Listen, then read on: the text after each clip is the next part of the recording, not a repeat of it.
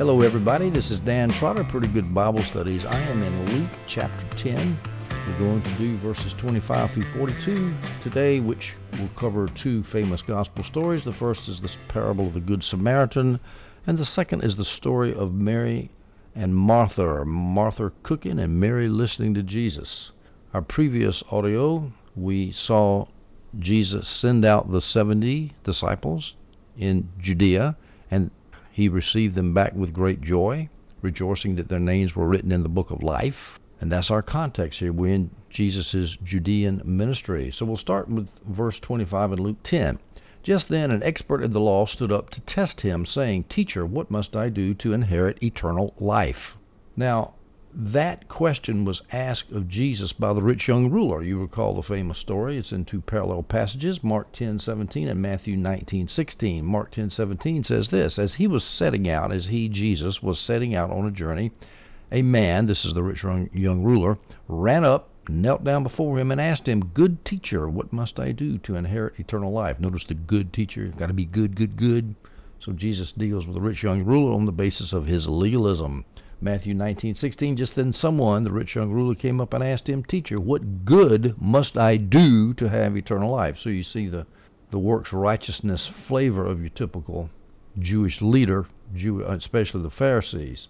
So the Pharisee comes up and says teacher in Luke 10 verse 25 teacher what must I do to inherit eternal life? So he's got that same mindset.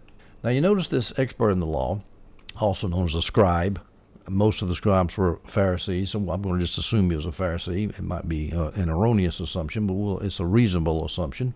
So this lawyer type was testing him. Now, there's two options on how he was testing him. He could have been testing him in order to argue with Jesus about what was eternal life. That's the NIV Study Bible mentions that. Or he could have been testing him just to see what kind of teacher he was. Jamieson and Brown says he could have been testing him and quote, no quote, in no hostile spirit, yet with no tender anxiety for light on that question of questions, but just to see what insight this great Galilean teacher had. In other words, he just tested him out and said, Well, is this a teacher or not? Is he a good teacher? So he asked the a standard question. What must I do to inherit eternal life? Or it could be he was just trying to trip Jesus up, saying, I don't believe you've got the answer to what eternal life is. Well, either way, it was a friendly conversation. It seems to me it was. And so Jesus answers the question as we as we go on. Now, let's talk about this expert in the law. Sometimes they're called scribes because a lawyer and a scribe were the same thing. A scribe was an official, it was a profession. A scribe was a teacher. He wrote down the laws for the courts. He was like a notary if you needed uh, something notarized or if you needed a document copied. He was like a secretary. It was a profession. And since they were so good at dealing with the law and writing the law down, they came to be experts in the law. And so people would hire them to be teachers, and then they became sort of legal know it alls.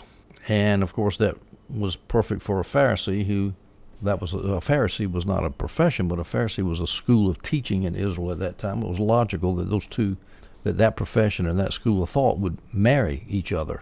They fit very well. So a scribe and a lawyer and a Pharisee, typically the same thing. We know that a scribe and a expert in the law are exactly the same thing because there are two scriptures that that recount the same event and use the two different terms in the same context, Matthew 22:35, and one of them, an expert in the law, asked a question to test him, and in Mark 12:28, one of the scribes approached when he heard them debating and saw that Jesus answered them well, he asked him which command is the most important of all. So those two parallel passages, one uses the term expert in the law and one scribe. So a scribe is an expert in the law.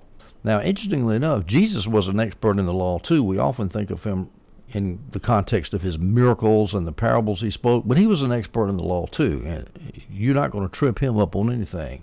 I mean, he was talking about it when he was 12 years old in the temple with experts in the law. Luke 10, verse 26 through 27. What is written in the law? He, Jesus, asked him, asked the scribe. How do you read it? Jesus asked him. Verse 27. He, the scribe, answered, Love the Lord your God with all your heart, with all your soul, with all your strength, and with all your mind, and your neighbor as yourself. And that's a pretty good answer. How did he come up with such a good answer? Well, because that was standard.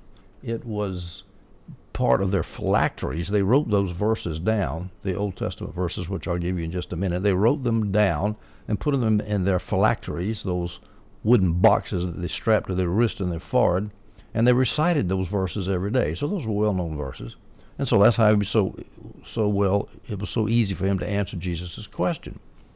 Now, Jesus actually used those words to answer a different question at a different time of a different lawyer, according to the NIV Study Bible and Jamieson, Fausset, and Brown. For example, Matthew 22, verse 35 through 40. And one of them, an expert in the law, asked a question to, te- to test him Teacher, which command in the law is the greatest? He, Jesus, said to him, the expert in the law, Love the Lord your God with all your heart, with all your soul, and with all your mind. This is the greatest and most important command. The second is like it love your neighbor as yourself. All the law and the prophets depend on these two commands. So Jesus had taught that earlier, or at least, I'm not sure it was early. It might have been later, actually, but at a different time.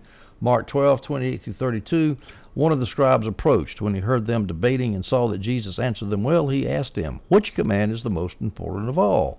This is the most important, Jesus answered. Listen, Israel, the Lord our God, the Lord is one. Love the Lord your God with all your heart, with all your soul, with all your mind, and with all your strength.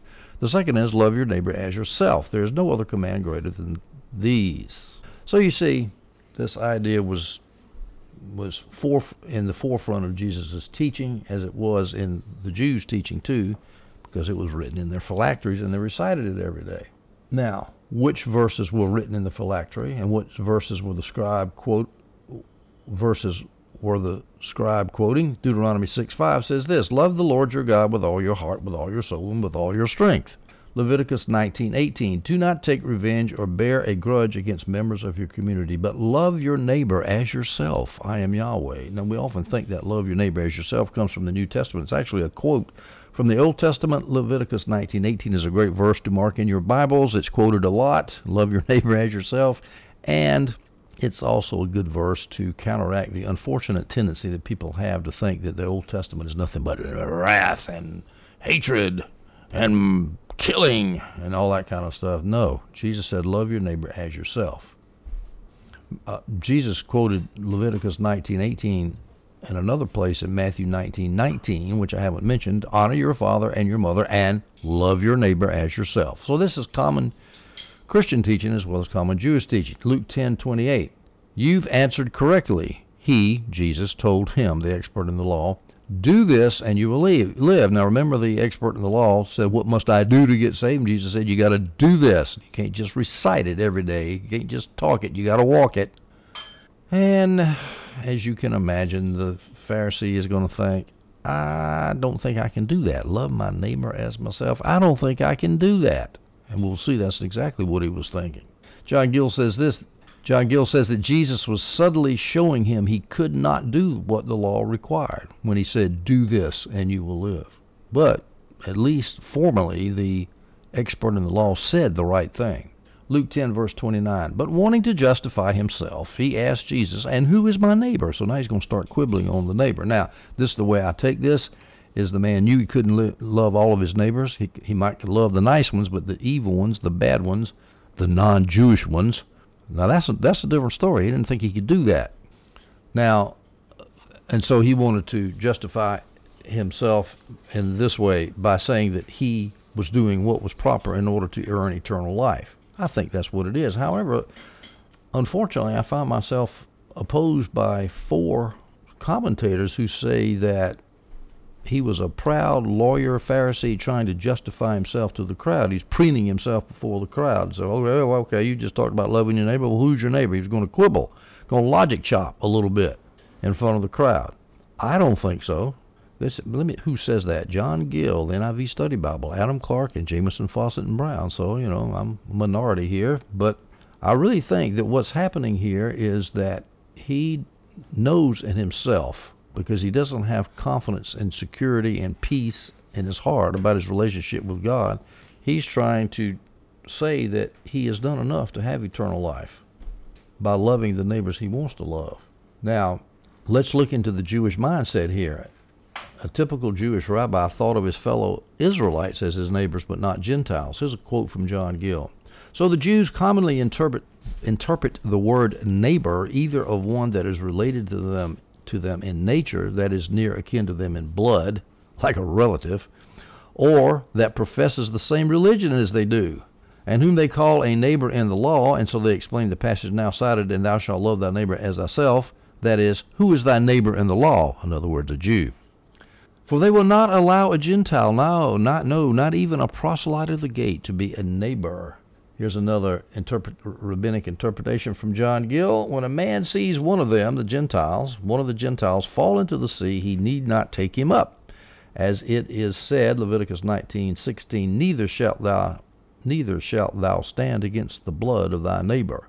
But this is not thy neighbor. The law said basically don't hurt your neighbor, stand against the blood of thy neighbor. It's King James, I think, for don't hurt your neighbor.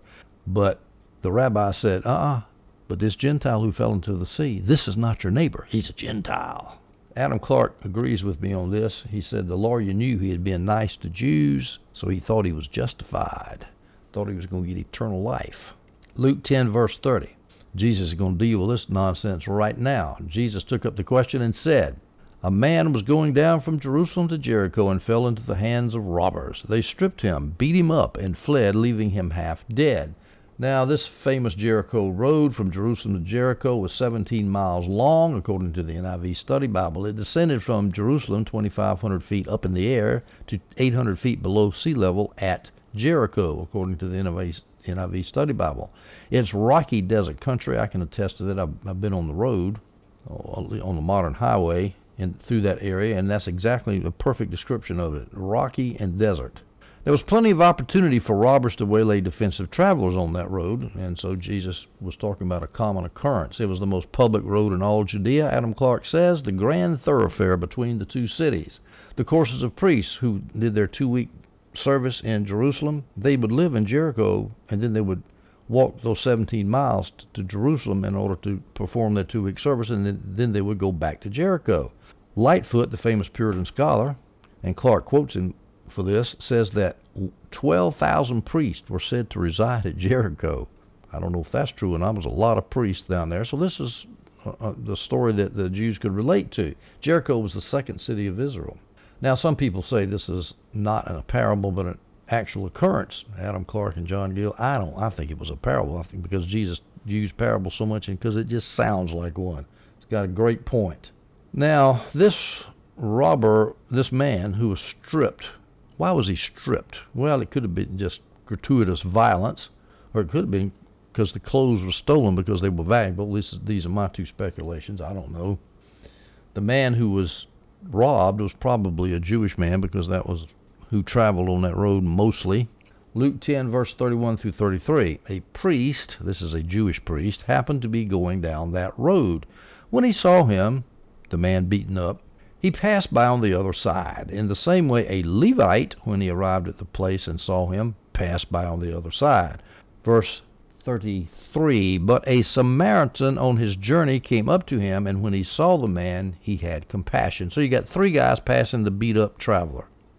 You got a priest, you got a Levite, and you got a Samaritan. We need to describe all three of the of the passersby. As you know, I'm sure in Israel, the priest had to be of the family of Aaron, and that family of Aaron was of the tribe of Levi. If you offered sacrifices at the temple, you had to be of the family of Aaron. If you served in the temple, you had to be the tribe of Levi. Now, Aaron's family was of the tribe of Levi, but they never called them Levites because that would confuse things. A Levite is a member of the tribe of Levi who was not in the family of Aaron. So Aaron, Aaronites, if you if you will, were special Levites. They were the special family of Levites who could offer offer sacrifices. The Levites did they couldn't offer sacrifices, but they were required to work in the temple. They would clean the utensils, they would perform police duty and guard the temple, they would sing, that kind of thing.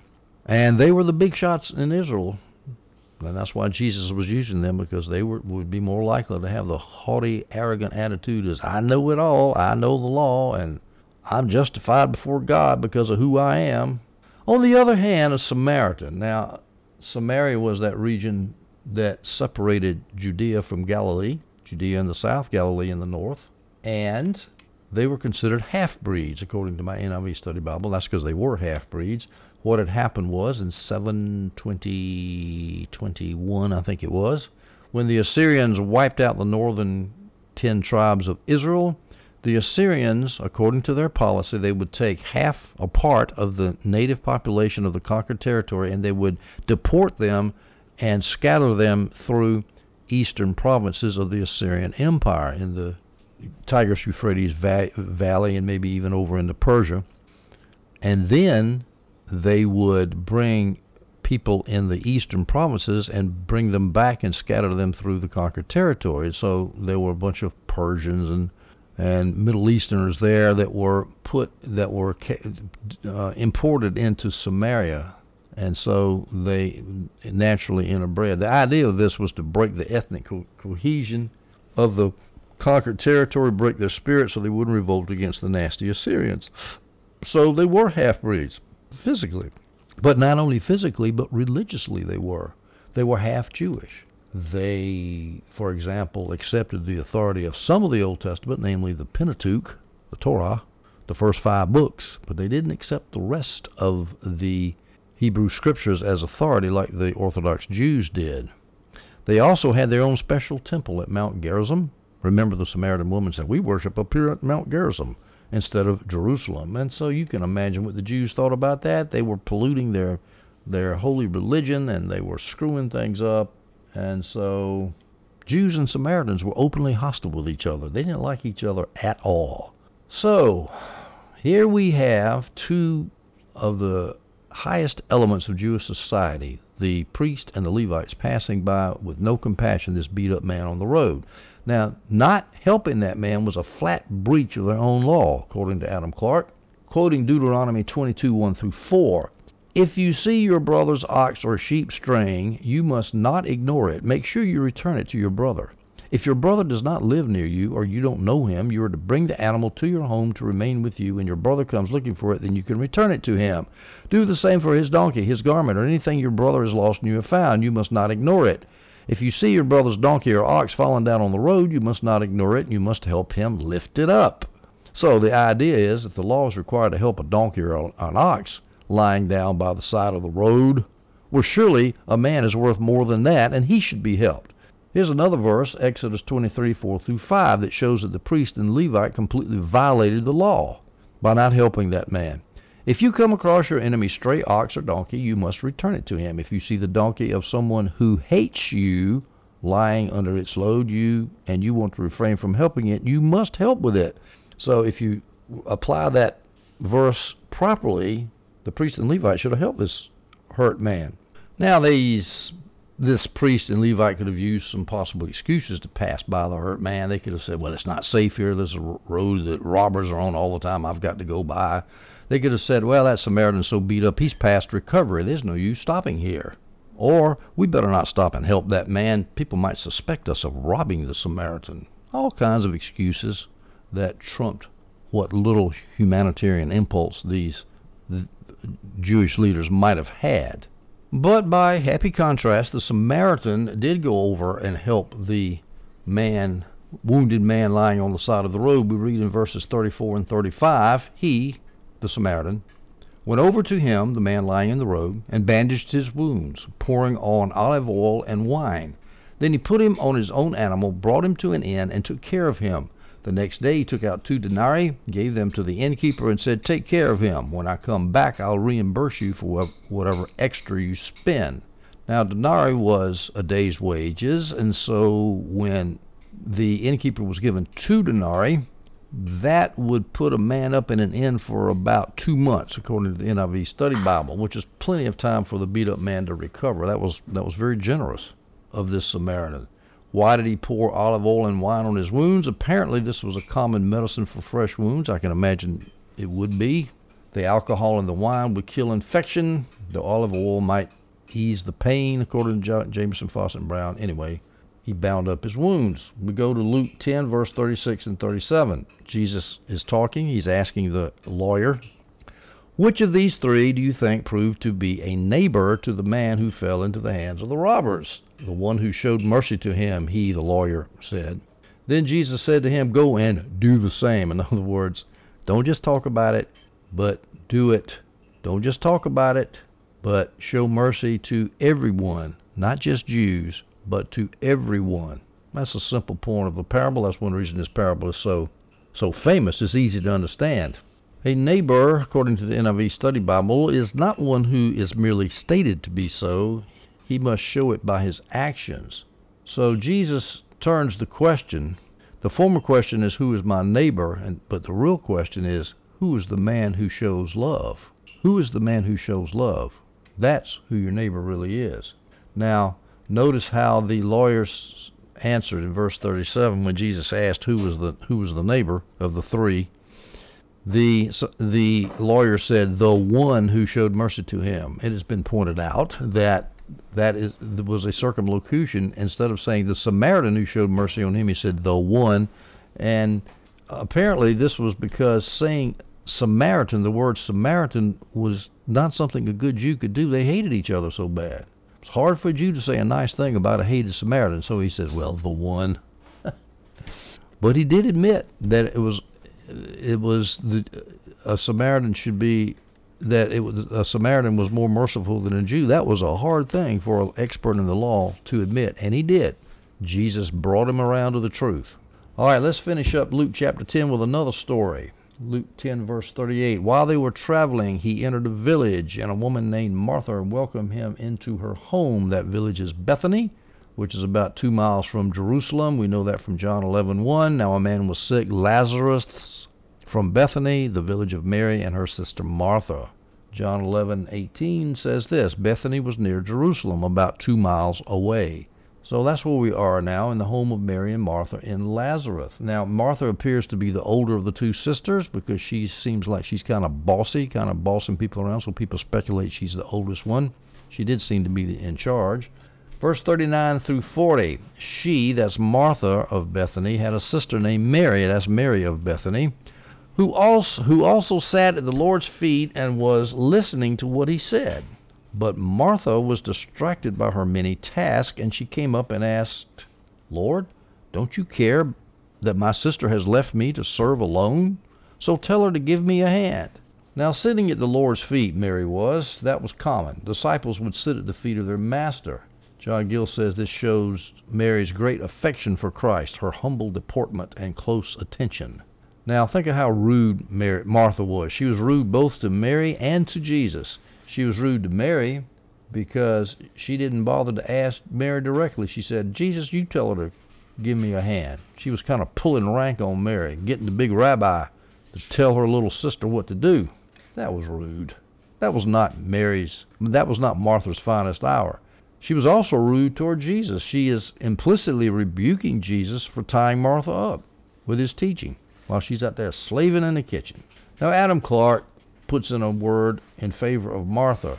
He says that her character stands unimpeachable in the gospel. She was entertaining the Son of God and his disciples, and wouldn't you want to sort of have a good feast for the Son of God and his disciples? She was influenced to give this feast by liberality and benevolence, not by parsimony and covetousness. Her work was good, what she was doing, but Jesus' point was not that Mary's work was bad, but that listening to Jesus was better. That was his point. Luke 10, verse 41 through 42. The Lord answered her, answered Martha, Martha, Martha, you are worried and upset about many things, but one thing is necessary. Mary has made the right choice, and it will not be taken away from her. Now, the repetition of the word Martha, Martha there, the repetition expresses great intimacy and fellowship, John Gill says, and that's probably true. He's not rebuking her in a harsh way. He says, You are worried and upset about many things. In other words, the entertainment here is pretty big. John Gill says that what Jesus is doing here is saying that he would have been satisfied with much less entertainment if you had no, so it's to keep things so that they could focus on the more important things, and so that Martha's time would not have been taken up. And if Martha had made a smaller feast, then she wouldn't have needed Mary's help. So Jesus is gently rebuking Martha here Jesus says in verse 42, one thing is necessary. And I always took that mean meant took that to mean that the one thing that was necessary was it was necessary to listen to Jesus' teaching, which is more necessary than fixing the food. Some ancient commentators have an interesting take on this verse. They say that Jesus is talking about meats of dishes of meat. You're worried and upset about many things, many dishes of meat in your big banquet, but one thing is necessary. All that's necessary is one dish of meat. Well, that's kind of interesting. I'm pretty well. Actually, John Gill believes that, but I don't think so. I think it was well. He mentions it. Let's say that way. But the real reason that the one thing that was necessary is that Martha should hear the Word of God and Mary should hear the Word of God. That's what's necessary. Now, Jesus is not disparaging waiting on tables, of course not. But by comparison, waiting on tables is not as good as listening to Jesus' words. Jesus finishes up after saying that Mary had made the right choice. He said, It will not be taken away from her. What will not be taken away from her? The ability to listen to Jesus. Because even after Jesus died, Mary could still hear the words of Jesus through the words of his apostles, for example, and she could continue to be taught in the Lord. But on the other hand, the implication is, Mary, your ability to serve me food, that is going to be taken away because I'm not going to live much longer. Ladies and gentlemen, we have now finished Luke chapter 10. We will take up Luke chapter 11 in the next audio, in which we will deal with the subject of prayer first 13 verses of chapter 11 where Jesus gives the Lord's Prayer. Hope you enjoyed this audio.